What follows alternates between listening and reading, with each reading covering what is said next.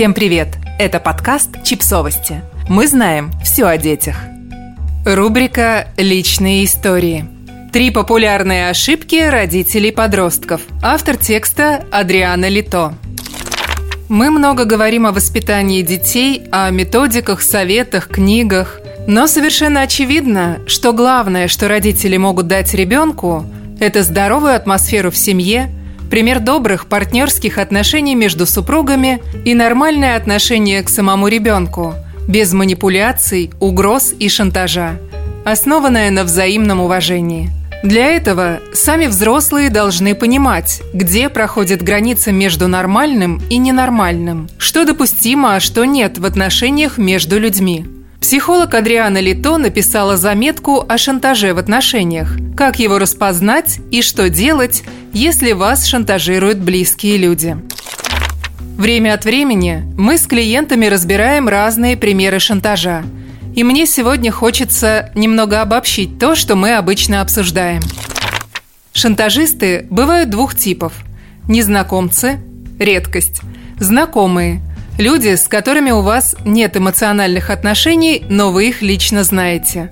Семья. Шантажировать можно угрозами убийства, самоубийства, разрывом отношений, увольнением, тюремными сроками, разглашением информации и созданием сложностей. Важнее всего понимать, что орудие шантажиста – страх и чувство вины. В большинстве случаев шантажист не готов осуществлять то, чем он угрожает, кроме, конечно, страшных вещей, таких как похищение за выкуп.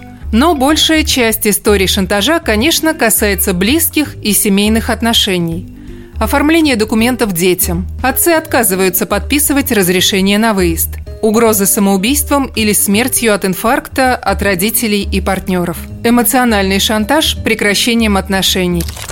Что обычно бывает трудно в такой ситуации? Заметить, что мы переместились на территорию кризиса, а порой и ада, особенно если мы всегда там жили. В здоровых отношениях не может возникнуть ситуация: если ты поступишь в этот вуз, я удавлюсь. Либо мы в разгаре сложного кризиса, либо эти отношения проблемные или даже опасные. Помнить, что шантажисты редко удовлетворяются одним вознаграждением. Если шантаж сработал, это дает ощущение власти и желание продолжать, отделить свой страх от реальной угрозы. Во многих случаях шантажисты преувеличивают опасность, чтобы люди больше испугались, обратиться за помощью к друзьям, к психологу, в полицию и так далее. Обычно очень стыдно и страшно. Что помогает? Проверить факты, самому рассказать историю о шантаже, поговорить с кем-то еще о случившемся, собрать статистику о похожих случаях.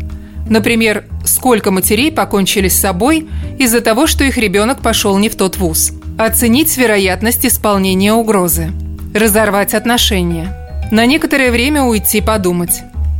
Обратиться за психологической помощью. Обратиться за юридической помощью, если подходит. Подписывайтесь на подкаст, ставьте лайки и оставляйте комментарии. Ссылки на источники в описании к подкасту. До встречи!